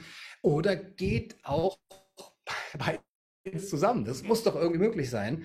Und ehrlich gesagt habe ich darauf keine Antwort, denn die Freiheit, die die Menschen bisher so ausüben, Sprich, äh, Stichwort Konsumverhalten, scheint nicht unbedingt darauf hinzuweisen. So, jetzt habe ich noch nichts über den Sinn des Lebens ge gesagt, aber vielleicht ist er, Freiheit und Glück miteinander zu vereinbaren und gleichzeitig aber auch so zu leben, dass man noch auch etwas Welt hinterlässt. Also mein Ziel, wenn es ein Ziel gab, war ja ähm, meine Kindheitserfahrung, die ich hatte durch eine schwere Krankheit. Ich weiß, oder viele wissen das, weil sie den Film Project Fovea gesehen haben. Wir haben heute das erste Mal darüber gesprochen. Also ich war dreieinhalb Jahre alt und hatte halt Wilhelms-Tumor. Das ist eigentlich dann ein, ein Tumor, der schon zu der Zeit hätte lange, lange tödlich sein müssen, weil der im Mutterleib entsteht. Und ich hatte halt in meinem ganzen Körper Metastasen und wurde dann damals neunzehnhundertsiebenundsechzig äh, ja brachial mit Chemo und mit, ähm, mit Bestrahlung über fünf Jahre immer wieder äh, behandelt, so dass ich eigentlich äh, nur noch Fleisch und Knochen war und ähm, viele Folgekrankheiten auch noch darauf hatte. Und in diesem Moment ist eine Sache entstanden, die ich dann aber erst viele, viele Jahre später äh, begriffen habe. Diese Situation hat verursacht, dass nämlich ähm, das, was ich bin als Kind, sozusagen sich verlängert hat. Also dieses naive, intuitive, die Sicht auf, ähm, das, auf die Welt, also die Sicht sozusagen, ähm, die du jetzt ja auch oftmals fühlst, nämlich ähm, wie schön die Welt ist und auch wie, ähm, wie facettenreich ähm, und naiv einfach auch die Welt gesehen werden sollte und muss. Ähm, und das hat sich sehr, sehr lange in mein Leben äh, noch ähm, ja, einige Jahrzehnte gehalten, bis ich dann gesehen habe, äh, wie stark das Rationale mich natürlich auch korrumpiert hat. Ähm, warum ich das dich frage, glaubst du, dass wir, und das hatte ich ja vorhin auch schon mal ähm, dich so in der Art gefragt, glaubst du, dass wir konditioniert sind? Glaubst du, dass wir bewusst über Jahrhunderte schon konditionierte Wesen sind, die absichtlich von der Intuition ferngehalten werden? Soweit würde ich nicht gehen, beziehungsweise mir würden da jetzt wieder die ähm, Hinweise und Belege dazu fehlen. Ich glaube aber, konditioniert trifft es an sich schon gut. Ähm, ich würde da keinen menschlichen Akteur ausmachen wollen, ähm, zumindest kenne ich keinen, aber wir werden konditioniert durch unsere Zivilisiertheit, ähm, beziehungsweise auch vor allem dann in den letzten zweihundert Jahren durch ähm, die technische Lebensweise, also letztlich durch die Megamaschine, um ein Wort von Lewis Mumford zu benutzen, einem Kulturkritiker und, und Technikhistoriker, die Megamaschine, in die wir alle eingesponnen sind, ja, und in die ich auch eingesponnen bin durch mein Smartphone oder indem ich diese Dinge hier benutze und äh, die unser Leben ja auch gut, äh, also ja, vermeintlich besser macht. Äh, wir haben und vielleicht irgendwo den falschen Abzweig genommen, äh, nämlich dann da aus diesem reinen Naturverhältnis herauszugehen. Äh, das ist, glaube ich, keine bewusste Entscheidung, aber das konnte, äh, es gibt kein Zurück oder es ist nicht mehr so einfach möglich, weil jede ähm, technische Lösung auch eine, ein neues technisches Problem hervorruft, dass man nicht durch ein bloßes Zurück dann eben lösen kann. Das sehen wir heute natürlich so ganz konkret bei jedem System. So kommt ein Virus, der braucht es wieder ein Antivirus und Programm und so weiter. Das gibt es ja überall. Und das ist eine Tretmühle. Also wir werden nicht freier und glücklicher dadurch, in, weil wir doch eigentlich ja mehr Zeit haben müssten. Die Maschinen ersparen uns doch so viel. Man hat mal errechnet, dass jeder heutzutage vierzig Energiesklaven für sich arbeiten hat. Oder das war, glaube ich, sogar eine, eine Rechnung von vor dreißig, vierzig Jahren. Also wenn das, was man an Energie in Form von Waschmaschinen, Strom und so weiter zur Verfügung hat, wenn das alles Sklaven wären, ja, dann hat jeder von uns vierzig Sklaven zur Verfügung. Und man kann sich ja vorstellen, wie man im neunzehnten Jahrhundert oder im siebzehnten Jahrhundert mit vierzig Sklaven gelebt, hätte leben können, ja, die Tag und Nacht für einen arbeiten, so. Aber ähm, es macht mein Leben nicht besser, äh, obwohl, obwohl ich ja sogar das gute Gewissen haben kann, dass jetzt keine echten Sklaven äh, da für mich arbeiten. Also müsste ich doch alle total viel Zeit haben. Ja, warum ist das so? Weil durch diese neue Technik, Technologie auch neue Bedürfnisse entstehen, neue Ansprüche, neue Erwartungen, die dann eben die, die, die Baseline sozusagen nach oben äh, setzen und wir uns dann wieder auf Level null wiederfinden. Und das muss dann wieder, also Beispiel ist halt die Waschmaschine, dass äh, unsere Ansprüche an Hygiene und Sauberkeit und Reinheit, also weiß, ja nicht nur sauber, sondern rein, äh, das ist ja so gestiegen im Vergleich zu noch vor fünfzig, vor hundert Jahren, dass wir immer nur noch waschen, waschen, waschen. So, und äh, das ist eine Konditionierung auf jeden Fall. Das ist eine Konditionierung in diese Megamaschine hinein, weil wir eben nicht da so einfach raus können. Und diejenigen, die rausgehen, ähm, die haben es auch nicht leicht. Die haben jetzt den Fehler gemacht, zum Beispiel den Film The Beach zu gucken mit Leonardo DiCaprio, der ja hier auch spielt und auch gedreht wurde. Und da geht es ja auch so um eine Aussteiger-Community, aber letztlich sind die halt auch sehr, sehr abhängig von der Zivilisation um sich herum. Und naja, ich will niemanden spoilern, aber ähm, das können wir Menschen halt auch so schwierig, weil wir damit mit reingekommen sind. Also wenn du mir sagst, dass diese Konditionierung in die Megamaschine hinein, dass die von einem bewussten Akteur irgendwie ähm, gestaltet wurde, dann wüsste ich gerne, wer das ist und auch mit, mit welchem Zweck. Ich würde auf jeden Fall sagen, es ist die Dynamik der Technik, der Technologie. Man könnte sagen, dass wir in einem Technozän leben. Also man kann ja unterscheiden, diese Weltalter oder Alter eben der, der, der Erdgeschichte, Holozän, und heute nennen wir das Anthropozän, also wo der Mensch die Welt verändert, und das Technozän ist ein Begriff von Oliver Schlaut, der da, damit beschreibt, wir sind in diese Technik eben so sehr eingebunden, dass sie auch, jetzt kommt dieses Konditionieren, unser Denken und Fühlen eben so, so verändert. Wir denken fast nur noch in Zweck-Mittel-Relationen. Also die Dinge, die ich wahrnehme, sind immer schon Probleme, die technisch gelöst werden sollen. Ja, Pandemie, ja, Virus, Krankheit. Aha, äh, das wird nur noch unter dem Gesichtspunkt der Impfung äh, gesehen, ja, denn die, das ist eine Technik, die wir ja zur Verfügung haben, ja, oder die gerade entwickelt wird und, und so weiter. Also können wir das nicht als etwas Spirituelles, als etwas Symbolisches, als etwas, was uns emotional betrifft, sehen, im Großen und Ganzen, äh, sondern nur noch ein, als ein technisches äh, Problem. Und das berührt natürlich auch unsere äh, Stellung in in der Welt, im Leben. Also was sind wir denn dann noch? Sind wir dann auch nur äh, sozusagen Instrumente, Mittel zum Zweck, die etwas ausführen, durchführen? Und ich muss auch sagen, so wie wir behandelt wurden und wie die Maßnahmen sozusagen den Homo hygienicus behandeln und sehen, kommt man sich eben ja schon sehr wie ein Mittel zum Zweck vor, das eben keine Eigen, keinen Eigenwert hat. Und da, denke ich, ist eine deutliche Konditionierung durch diese Dynamiken zu erkennen. Mhm. Aus meiner Sicht äh, und durch die Erfahrung meiner Kindheit ist für mich ganz, ganz klar, dass wir eine extrem stark über Jahrhunderte ähm, konditionierte Gesellschaft sind. Und ich habe mir immer die Frage gestellt, was ist der Trigger für diese Konditionierung? Warum ähm, sind Menschen so stark immer äh, in der Angst? Und das hat man ja jetzt auch in diese Krise, hätte es ja ohne diese Angst der Menschen gar nicht gegeben. Und da möchte ich vielleicht nochmal einen Moment beschreiben. Das war einer der ersten Gedanken, die ich also auch für mich gespeichert habe, die natürlich getriggert worden ist durch die Krankheit. Als ich auf dem Arm meines Vaters saß und die Hoffnungslosigkeit des Arztes und die Hoffnungslosigkeit ja, des Arztes und die Angst meiner Eltern gespürt habe, da ist ein nonverbales Bild entstanden, und zwar, was sich eingeprägt hat und eingebrannt hat in meine ersten Wahrnehmungsmomente. Und ähm, das war, dass das, was im Außen ist, mit mir, mit meiner Wahrheit, mit meinem Urvertrauen, mit dem, was ich als Mensch in der Essenz bin, absolut ganz und gar nichts zu tun hatte.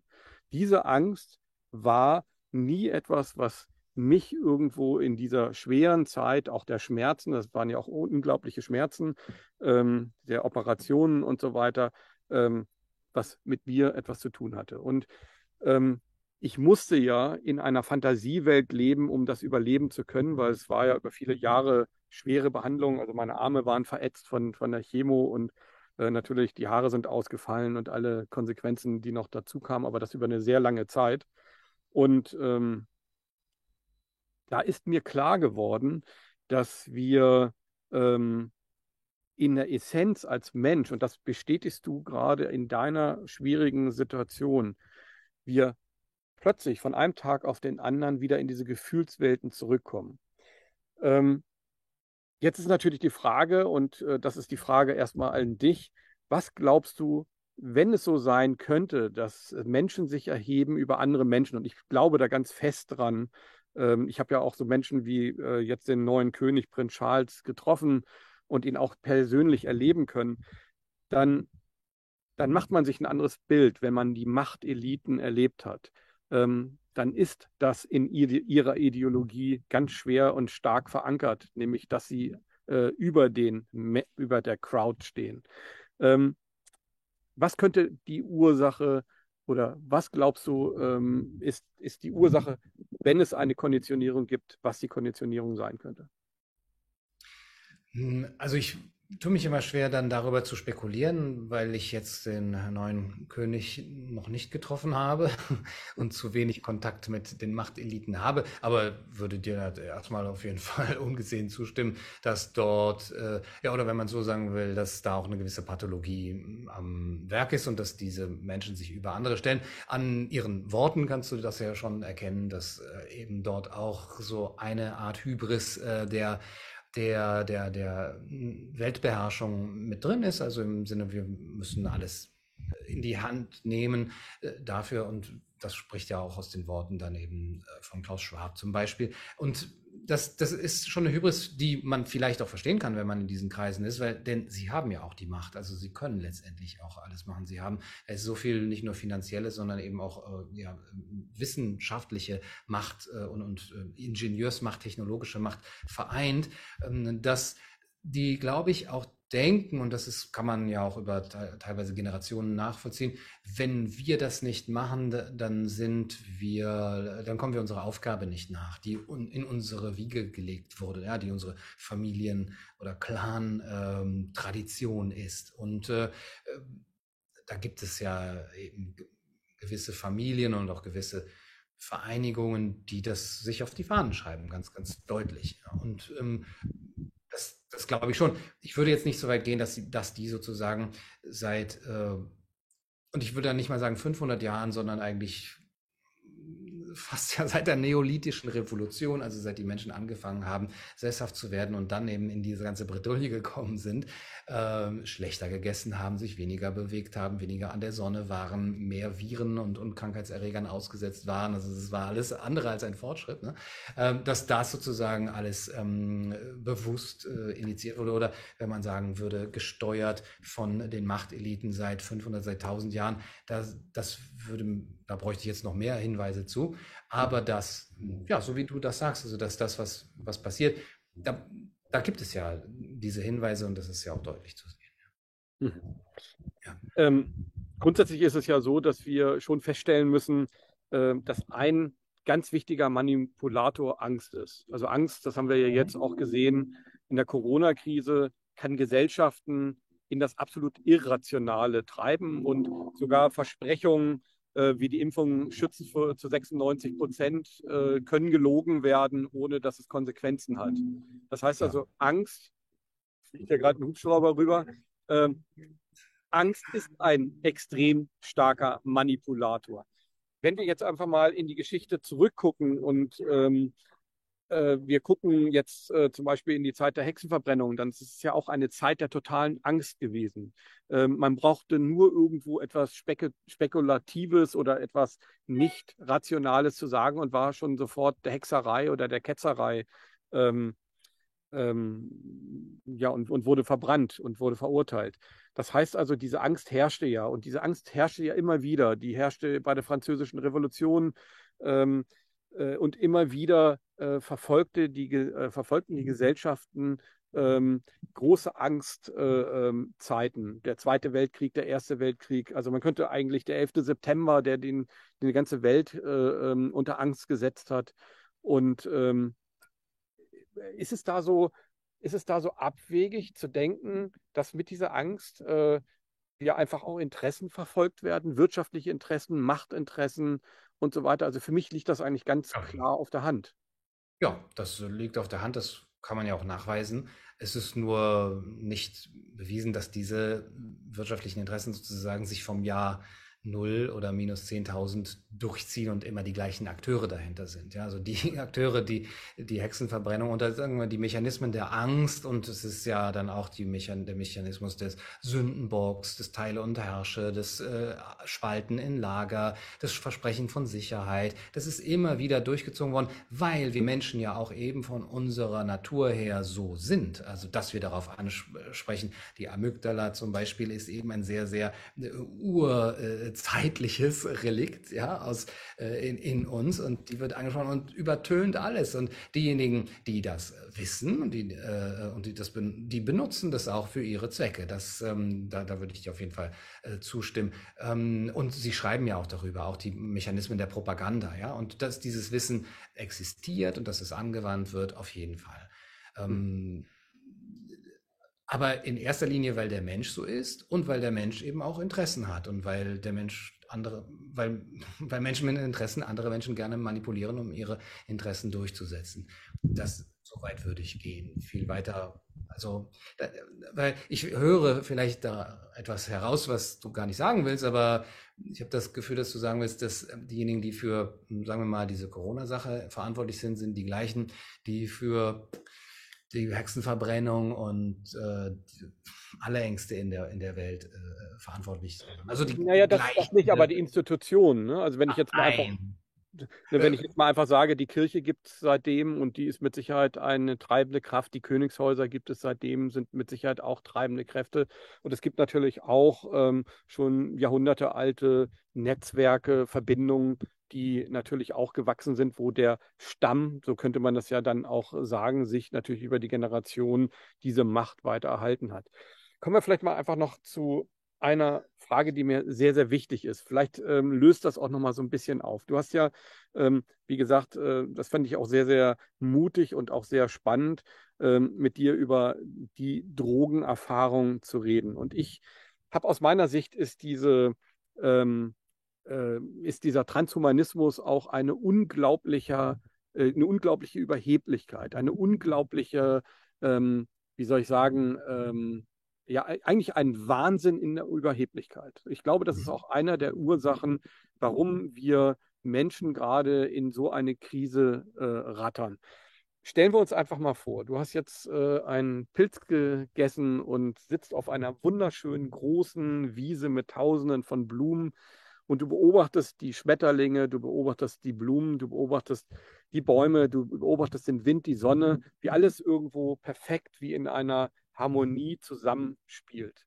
Eine ja milliardenlange Evolutionsentwicklung, die da stattgefunden hat.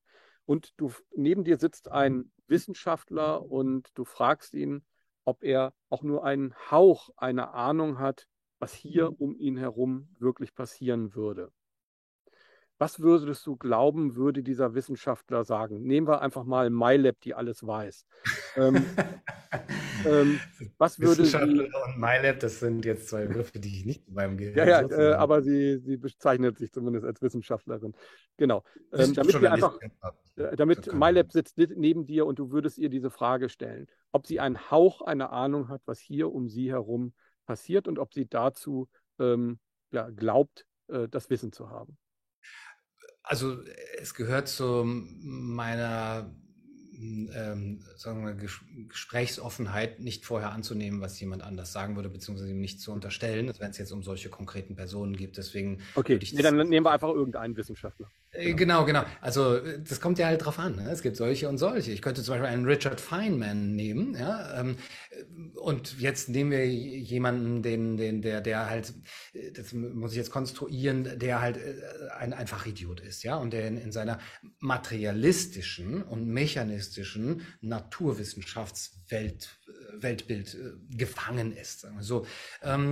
Dann würde er das dir vielleicht beschreiben können, was dort auf dieser Ebene, die sich reduzieren lässt oder beziehungsweise die sich dann nicht mehr reduzieren lässt, auf die sich alles reduzieren lässt, was dann da abgeht. Und das fände ich sicherlich auch äh, gewissermaßen in, interessant. Dann würde ich ihn wahrscheinlich mit dieser philosophischen Problematik ähm, äh, konfrontieren, dass das ja eben nicht das ist, was sich in mir abspielt. Also es, man könnte sagen, wie wenn jemand, der ja seit seiner Geburt in einem Raum gelebt hat, der nur schwarz und weiß als Farben äh, hat, dass man dem dann sozusagen wissenschaftlich erklärt, was schwarz und weiß, äh, was, was Farben sind. Da kann der noch so viel drüber studieren, äh, wissenschaftlich. Er wird aber niemals diese Empfindung haben von Rot und Blau und Grün. Und das ist eben eine Trennung in uns, die dann da, dadurch auch deutlich wird, die vielleicht dann auch diesem Wissenschaftler deutlich wird. Meine Sichtweise ist sehr gut in der Lage, bestimmte Dinge zu erklären und sie dadurch beherrschbar zu machen. Vielleicht eben auch zum Vorteil äh, der Menschen, aber ich bin ja erstmal interesselos als Wissenschaftler, sollte er ja eigentlich auch erstmal sein. Ähm, zum anderen ähm, äh, ist sie aber nicht in der Lage, das Innenleben, also die Subjektivität äh, der Menschen äh, genügend, zu, ja nicht mal zu beschreiben, ja? Oder, also, ja nicht mal zu beschreiben, geschweige denn es nachfühlbar zu machen. Ähm, und das ist doch ein ganz tolles Rätsel auch, aber etwas, was uns als Menschen ja nicht so verschlossen ist, wie es die Wissenschaft jetzt offensichtlich äh, erscheinen lässt, nämlich der Zugang zum anderen. Also Thomas Nagel zum Beispiel, der Philosoph, hat gesagt, um, what it's like to be a bat. Uh, wie, wie, wie ist es, eine Fledermaus zu sein? Wir können es nicht wissen, weil wir können uns zwar sagen, dass, da gibt es eben diese Ultraschallsachen und so weiter, aber wir können das nicht fühlen. Aber die Wissenschaft kann es nicht wissen, heißt nicht, dass wir nicht als Mensch trotzdem in der Lage sind, uns zumindest in andere Menschen, vielleicht sogar in gewissen Gipfelzuständen, in andere Entitäten, wie zum Beispiel ein Pilz oder eine Pflanze oder einen, einen, den Wind oder so, hineinzufühlen. Ähm, und da, wenn du eben von Sinn des Lebens gesprochen hast, ist das auf jeden Fall schon sehr, sehr nah dran, unsere eigene kleine subjektive Sicht so über diese, ähm, über diese Intuition so erweitern zu können, dass man wirklich so ein Gefühl dafür bekommt, wie, wie, wie, wie, wie, wie wäre es denn, nicht nur ich zu sein, sondern was ist denn da noch mehr? Ähm, aber du siehst schon, ich stammle nur noch darüber, da können Wörter auch, glaube ich, nicht sehr ja. viel ausrichten. Das muss man dann erleben. Würdest du sagen, ähm, er müsste sagen, ähm, ja, mein Wissen ist in etwa so wie ein Tropfen im unendlichen Ozean? Ja, das wäre, dann wäre er weise, würde ich sagen. Siehst du, und das, ähm, warum ich äh, dich das gefragt habe, ist natürlich, ähm, der Transhumanismus ist aus dieser Essenz entstanden. Alles, was wir als Menschen, jedes Flugzeug, jedes äh, jede Sprache, jedes äh, Ding, was wir, in, äh, was wir als unsere Erfindung äh, bezeichnen, ist aus dieser Intelligenz entstanden, aus dieser evolutionären Intelligenz. Und das beantwortet eigentlich alle Fragen. Das heißt also, die Wissenschaft weiß eigentlich nichts. Wissen ist nichts Wissen. Und äh, so könnte man das vielleicht einfach auch philosophisch aus meiner Sicht beantworten. Ähm, und ähm, ja, vielleicht, vielleicht äh, können wir ja auch zum Schluss mal meine Sicht noch ähm, des Sinn des Lebens, weil ich denke mal, das ist eine große Frage und ich habe natürlich auch nicht äh, alle Antworten, aber ich habe vielleicht eine Ahnung, ähm, was der Sinn des Lebens sein könnte. Und, ähm, und da half mir natürlich schon auch wie dir manchmal Extremerfahrungen. Ähm, und die, der Sinn des Lebens ist für mich, äh, dass wir die Möglichkeit haben, in einem menschlichen Körper ähm, nicht nur geistige Spiritualität und Perfektion zu erleben, sondern wir können in dem menschlichen Körper auch fehlbar sein, also Dualität leben. Was ist Liebe als geistiges Wesen? Es ist nur ein Wort. Es ist praktisch eine eindimensionale Perfektion. Aber als menschlicher Körper in, mit Liebeskummer können wir die Erfahrung machen, nämlich äh, Liebeskummer zu erleben und dadurch einfach Liebe schätzen zu lernen. Das heißt, das ist die großartige Möglichkeit, in diesem menschlichen Körper zu leben. Und vielleicht zum Schluss, ähm, das Entscheidende für mich ist einfach, dass, dass wir als Menschen verstehen können, dass, wir, dass es gibt keinen Unterschied zwischen einem rein geistigen Körper, also einem geistigen Geist und einem geistigen menschlichen Körper. Das heißt, ob wir leben oder tot sind, spielt eigentlich keine Rolle. Und das würde uns sämtliche Angst auch nehmen, ähm, vor dem Tod, weil der Tod ist nur einfach das, der Verlust dieses Körpers. Der Geist bleibt aber erhalten. Das sagen auch alle Religionen. Und ähm, ich denke mal, das ist ganz, ganz wichtig äh, ähm, für viele Menschen zu verstehen. Und dann haben wir natürlich auch viel mehr Hoffnung und können uns viel mehr ähm, auf das Menschsein konzentrieren, auch mit seinen Schwächen, auch mit seinen ähm, Krisen ähm, und sie überwinden können und dabei entdecken, wie viel, vielseitig nämlich ähm, das Gefühlsleben, das geistige Leben eigentlich ist. Und das ist dem Kopfleben, also dem Ego, dem Ich, weit, weit, weit überlegen ist. Das sind sehr inspirierende Worte auf jeden Fall. Also vielen Dank erstmal für, für, für deine Antwort auf, auf deine Frage nach dem Sinn des Lebens. Ich würde dem auf jeden Fall zustimmen und noch vielleicht hinzufügen, dass es diese Extremerfahrung, wie du gesagt hast, dazu wahrscheinlich braucht, nehme ich an, damit es nicht ein reines Behaupten ist. Denn wenn du jetzt sagst, ähm, Geist, Körper nach dem Tod und so weiter, muss man keine Angst haben, könnte natürlich der gleiche Wissenschaftler, den wir eben äh, zur Rate gezogen haben, auch sagen, ja, aber eigentlich können wir das auch nicht wissen. Ja, woher willst du das, das nehmen? Also wissenschaftlich kann man es sowieso nicht äh, zeigen. Äh, und äh, als reine Behauptung, die mich tröstet, wie das Pfeifen im Walde bei der Nacht oder so, ähm, wird es, glaube ich, gerne verwendet. So, ah ja, ich muss keine Angst haben vor dem Tod oder so, ich bin, alle Religionen sagen das und so weiter, dann stimmt es bestimmt. Somit kann man sich selbst beruhigen. Das bedeutet aber nicht, dass es wahr ist. Aber das ist wirklich, naja, vielleicht wahr ist ein großes Wort, aber das ist zumindest ein, ein, eine, eine, dass man es fühlen kann.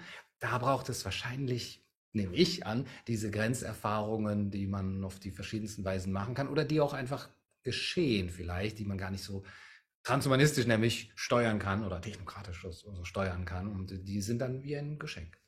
In diesem Sinne kann man natürlich die Krise, die Corona-Krise und auch alle Krisen, die jetzt auf uns zukommen, als Möglichkeit sehen, nämlich der Erkenntnis, und ähm, vielleicht auch die Krise sozusagen auch als Gesellschaft, als Weiterentwicklung, nämlich auch mit dem Ziel, wie du das ja auch äh, propagierst. Ich glaube auch nicht, dass Technik äh, per se schlecht ist. Ich glaube aber, dass nicht alles, was machbar ist, äh, wir auch machen müssen. Wir müssen nicht eine Atombombe bauen, um mehr Macht äh, zu generieren. Wir müssen nicht ähm, äh, einen Transhumanisten bauen, weil vielleicht das Sterben uns zu diesem viel, äh, vielfältigen Leben halt auch macht und ähm, wir durch die Begrenzung des Lebens natürlich auch die Möglichkeit haben, nämlich Erfahrungen zu sammeln, die wir vielleicht als dauerhaft lebendes Leben nicht machen könnten. Also von ja. daher, denke ich mal, sind wir da gar nicht weit und, äh, voneinander entfernt.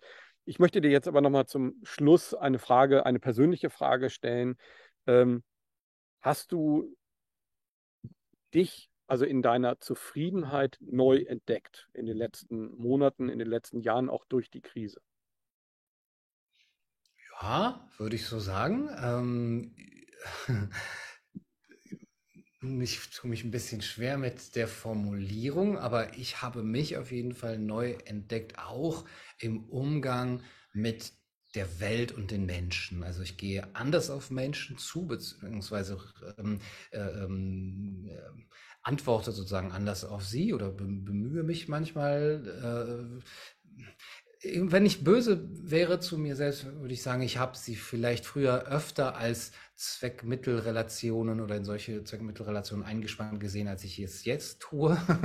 ähm, also ne, bestimmte Dinge, äh, bestimmte Menschen müssen, die haben einfach bestimmte Äh, Funktionen im Leben für mich, und das sollen sie erfüllen, und wenn nicht, also das klingt ja sehr äh, narzisstisch und, und kalt, aber äh, manchmal hat, hat man ja das, dass man so ein bisschen darüber vergisst, ähm, dass da auch noch ein anderer Mensch dahinter ist und dass es letztendlich gar nicht um das geht, was der andere Mensch jetzt gerade für dich tun kann oder was er gerade erledigt und so weiter, sondern dass es wir hier eigentlich, würde ich sagen, eine gemeinsame spirituelle Begegnung machen, Erfahrung machen, und dass ich auch mit der Welt insgesamt da etwas mehr im Reinen bin, weil ich mir immer gesagt habe, ist, dieses, ist diese Welt ein Jammertal, und ich möchte eigentlich nur noch darauf warten, dass es hier vorbei ist, weil es ist eigentlich schon alles ziemlich scheiße, ähm, und am liebsten würde ich äh, mich sozusagen dann hoch, hochbeamen, ja, durch Meditation oder Transhumanismus.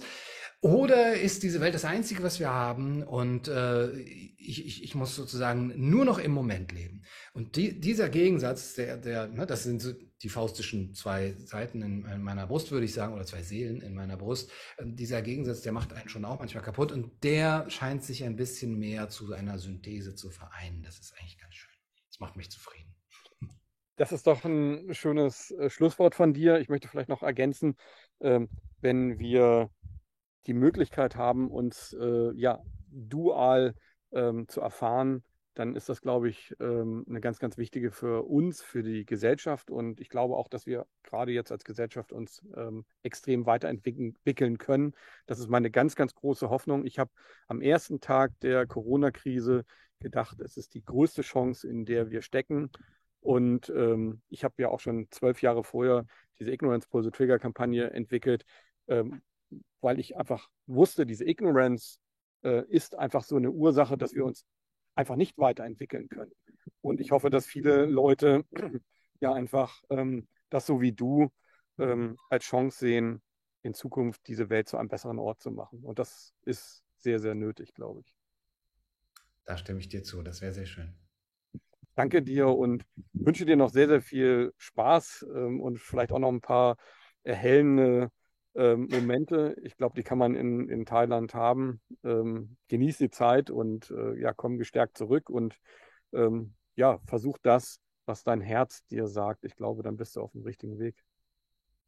Vielen Dank, lieber Kai. Danke für das schöne Gespräch und äh, für die Wünsche. Und ich hoffe, wir sehen uns bald mal in Real Life. Also ohne genau, diese Technik. Das ist ja auch nicht ausgeschlossen. Also ein Teil des Teams war ja schon hier auf Korsika. Vielleicht ähm, schafft hat es offensichtlich mal. Sehr gut gefallen, wie ich gehört habe. Ja, das äh, war hier ein, ein Haufen von Kindern, neun Kinder. Das ist schon, das ist schon der Wahnsinn, ja. Ähm, ja, ich danke dir, ich danke meinen Zuschauern und äh, ja, vielleicht bis zum nächsten Mal. Ähm, es war sehr interessant. Ich denke mal, man kann da noch äh, Stunden weiter philosophieren, aber irgendwann ist auch mal gut. Und ähm, ja, du hast jetzt auch schon den Heiligenschein, äh, so, der so quer über dein Gesicht geht. Genau. Ja, äh, dann bis zum nächsten Mal. Ich hoffe, das Video hat euch gefallen. Da in den letzten Monaten die Spenden merklich zurückgegangen sind, möchte ich euch nochmal herzlich darum bitten, uns mit unserer Arbeit zu unterstützen.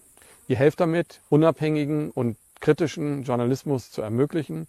Bitte vergesst auch nicht, uns bei YouTube und Telegram zu abonnieren.